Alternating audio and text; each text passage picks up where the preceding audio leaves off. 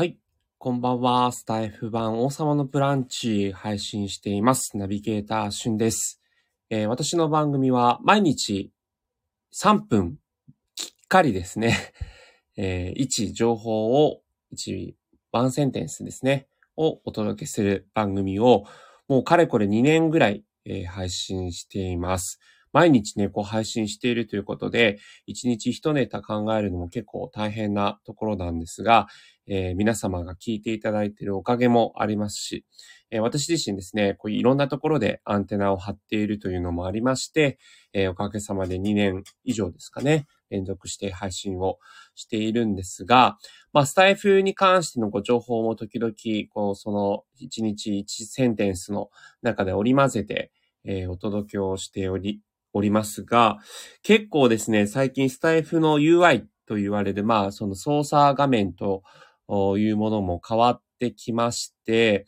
えー、結構私の放送がですね、これまでの放送数と違って、かなり聞かれる数がですね、激減しているという現象が起こっているんですが、皆さんにとってはね、どうでしょうか？あの、いくつか要因があるかなというふうに思っているんですけれども、えー、最もこのスタイフリスナー数が減ってしまった。まあ、リスナーの、その、スタイフ全体のね、こう、リスナーの数がどう推移してるかはもちろん運営メンバーではないのでわからないんですけれども、自分の番組に関してで言うと、大きく変わったところで言うと、あの、その新着放送と、えー、実際にこう、その収録したこう、えー、配信している皆様のタブがですね、こう2種類にこう分かれるようになりましたよね。えっと、そもそも今アプリ更新して最新版のアプリだとメニューがあの収録放送を聞けるページとライブ放送を聞けるページとこう2つに分かれましたけれども、その収録放送を聞けるページのえー、ところで各カテゴリーがあると思うんですが、その各カテゴリー、まあ、例えば私はカルチャーっていう部門で配信をもうずっとやっているんですけれども、カルチャーというページで何か聞こうと思ったときに、基本的にそのトップページで配信されているのは、まあ、何かの条件をクリアした形でえ人気というカテゴリーに入っている放送が、まあ、トップページが聞けると。いうことになるので、これまでは基本的にその各カルチャーのページ、あカルチャーという部門で配信をしてればですね、新着であれば基本的にそのカルチャーという部門のところで、えトップページからこう配信を聞けるようになっていたんですけど、カルチャーというページのすべて他のやつも聞くみたいなとこを押して、え、2種類のこうタブに分かれてるんですよね。人気と、そしてあの新着順と。で、私の方はあの新着順という方にはもちろんアップロードすれば入るんですけど、人気っていうやつの方には一切こう放送回がアップロードされないので、まあかなりこう、もともと私の放送をこうフォローしていただいている方ぐらいしか、まあ、あ、新たな放送出たなっていうのが気づかれづらいような状況になってしまったなという感じなんですが、皆さんはいかがでしょうか？ね、ちょっとこう、規制の方もいらっしゃると思うので、えー、ぜひこう、自分も放送しているけど、あの、アナリティクス的になんか聞かれる数が減っちゃったよなんていう方がいればね、ぜひご意見を伺えればと思っています。で私自身ですね、このスタイフを放送していて、まあ、その、こんなこうスタイフの視聴者数激減っていう風なタイトルでつけたものの、えー、自分自身は別にそこまで数を気にしているタイプでもないですけど、あ、なんか、とはいえやっぱり、こう、それまで、なんていうんですかね、こう、聞いていただいてた方々の数よりもかなり減っているっていう現象があったときに、これ、スタイフのユーザーさんとしてなんか同じような現象で悩んでいる人とかがいるのであれば、なんかそれの解決策をこうシェアしていきたいな、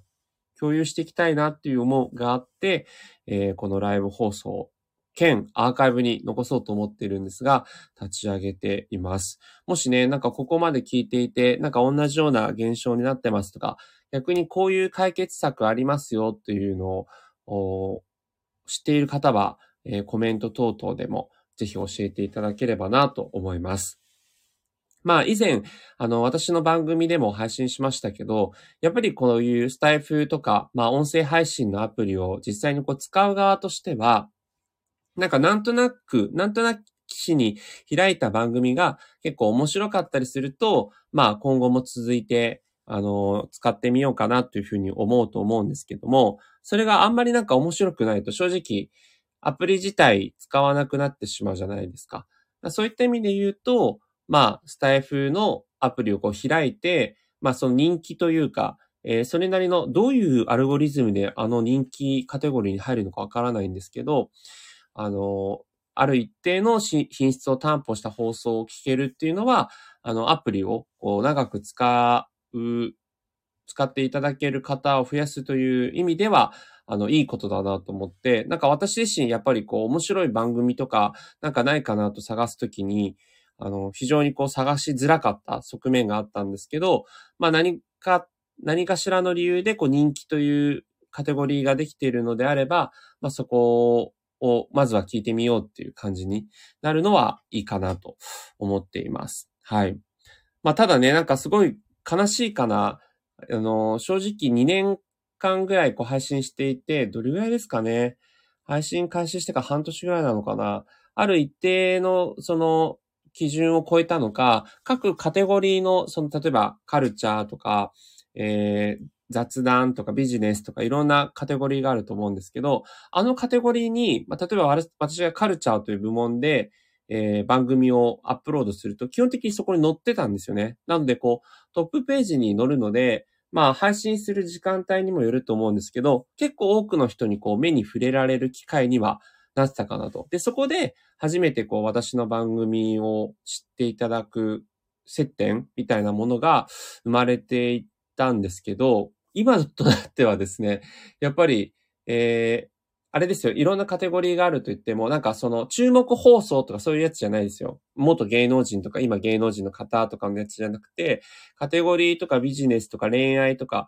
あのカテゴリーの中のやつで他のやつも見るみたいなのを押しても、さらにそこから新着順新着みたいな放送までこういかないと、えー、自分の番組が目に触れられないっていう風になっちゃったので、まあそういった意味で、こう新しいリスナーさんとの接点を持つにはどうしたものかというのが結構直近の悩みではあります。なんかその数を増やそうというよりも、まあ正直そこでやっぱり自分自身も新しいリスナーさんあ、こんな人が聞いてくれたんだ、みたいな、あのー、コメントをね、残していただいたりとか、いいねしてくださったりとかすると、あ、なんか自分とすごく感性が似ている人なのかなとか、あ、自分の放送気に入っていただけてるなら、どんな放送をしてるのかな、みたいな形で、えー、接点を持てる機会になったので、まあそういうのが残念ながら今あまりなくなってしまったなという印象があるんですね。まあなので、どちらかというとこう自分の放送にいいねというよりは、まあ自分自身がこう探していって、あ、この人すごく面白い話してるなとか、そういうような形でこう、割かし自分から新しい人との接点を持っていく。まあそれがね、あの、通常のスタイルなのかもしれないんですけど、まあ僕自身は結構、あのー、ま、待ち手というか、待ち子というか、パッシブというか、受動的に自分の放送に初めてこう接点を持ってくれた人に逆に僕もこう見に行くみたいなスタイルだったので、まあそういった意味で言うと、ちょっとこう、新しい人たちとの接点作りというのを変えていかなければいけないかなというふうに、え、思ったりしています。はい。なのでね、なんかあの、まあ、スタイフの中でも様々なこう基準というか、あの、仕組みがあったりすると思うんですけど、まあそもそも、えー、自分の新しいリスナーさんとの接点、まあフォロワーさんをこう増やすみたいな、まあいろんな方がね、これにまつわる配信をされてると思うんですけど、まあそういったものが、やっぱりこう、どうなんでしょう。私はなんか自分の中で番組をこう放送する収録を配信するっていうことが、もうそれだけが目的になってるんですけど、フォロワーさんを増やしていきたいとか、多くの人と接点を持ちたいみたいな人にとってはね、なんか結構難しくなっているのかななんていう印象があるんですけど、そのあたりは皆さんどうお考えでしょうかね。うん。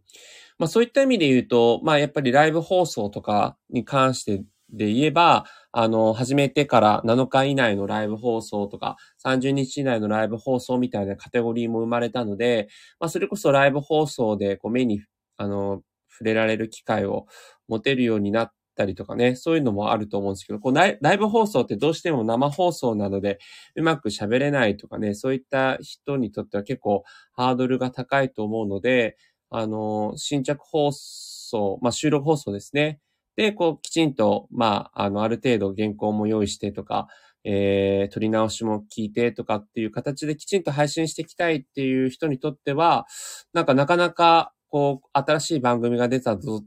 ていうのを、新しい番組出たぞっていうのが、ちょっと見えづらくなっているのかなという印象があります。これ決して愚痴ではございません。愚痴ではございませんので、はい。だからね、やっぱりこう、あの、新しいリスナーさんがより多くの人に触れられるようにっていう、えー、部分の要素と、まあ、ある程度のこう、人気といいますか品質を担保した番組にすぐにアクセスできるようにするっていう要素って、どうしてもちょっと相反する部分があったりするので、まあ、えー、人気順っていうのと、人気順、順じゃないですね。人気っていうのと、まあ、新着っていう、こう、二つのタブでね、用意して、それぞれのカテゴリーのものを聞けるようにしたんだろうなっていう、まあ、スタイフ運営者さん側の、お配慮といいますか、えー、そういったものは感じられるので、個人的にはいい面もあるし、まあ、ちょっと、あのー、困ってる人他にいるんじゃないかなっていうふうに思っているというところと両方あるというのが、えー、僕の感想でございます。はい。まあね、スタイフ本当に様々もうめちゃくちゃ2年前に比べたらすごい使いやすくなりましたし、機能も充実してきたので、あの、僕自身は本当に大好きなアプリであることは変わりはないんですけれども、えー、なんかね、ちょっとこの放送を聞いて、まあちょっとでもこれ解決策になりますよとか同じように悩んでますなんていう人がいたらいいなと思って今回配信をさせていただきました。はい。ということで、えー、ここまで聞いていただいてありがとうございました。もしなんか感想なり、えー、こういういいアドバイスあるようなりありましたら、ぜひコメントをいただければと思います。それでは皆さんまたお会いしましょう。Have a nice day!